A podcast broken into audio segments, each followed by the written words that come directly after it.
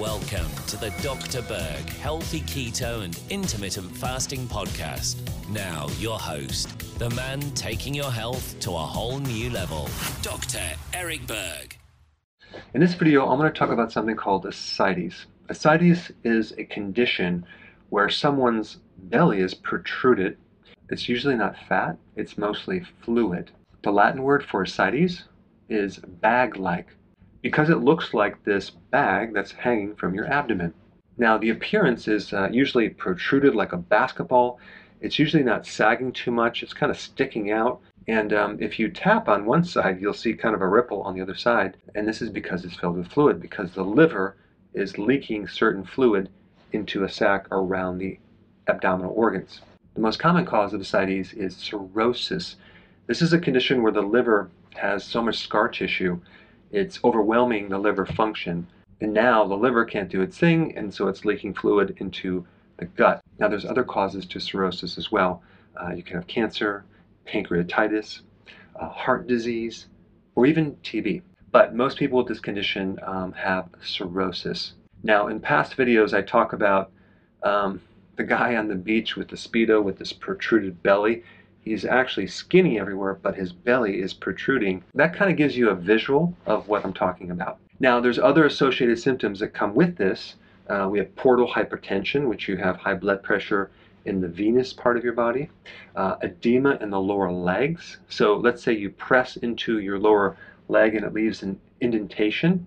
Okay, it's called pitting edema. You may have spider veins around your abdomen, or you might have a lot of bruising in the lower legs. You might have gynecomastia, which is breast tissue in men. That's not normal. You may even vomit blood as one of the side effects. Now, another common symptom involves your brain, where you have too much ammonia building up, and that can create uh, a lot of confusion and cognitive dysfunction. And several remedies for that would be number one, taking lactulose. Uh, sauerkraut can help reduce ammonia from the body.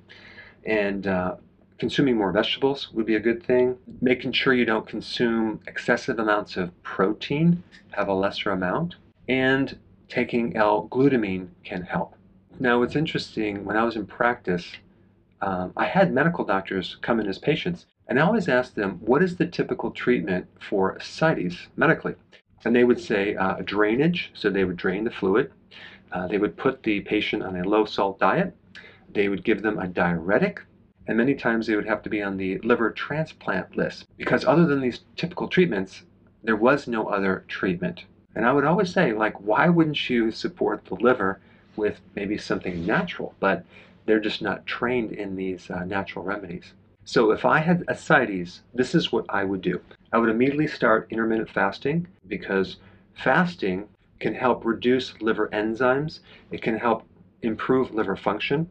It can help decrease the growth of fibrous tissue and scar tissue, lessening the intensity of cirrhosis.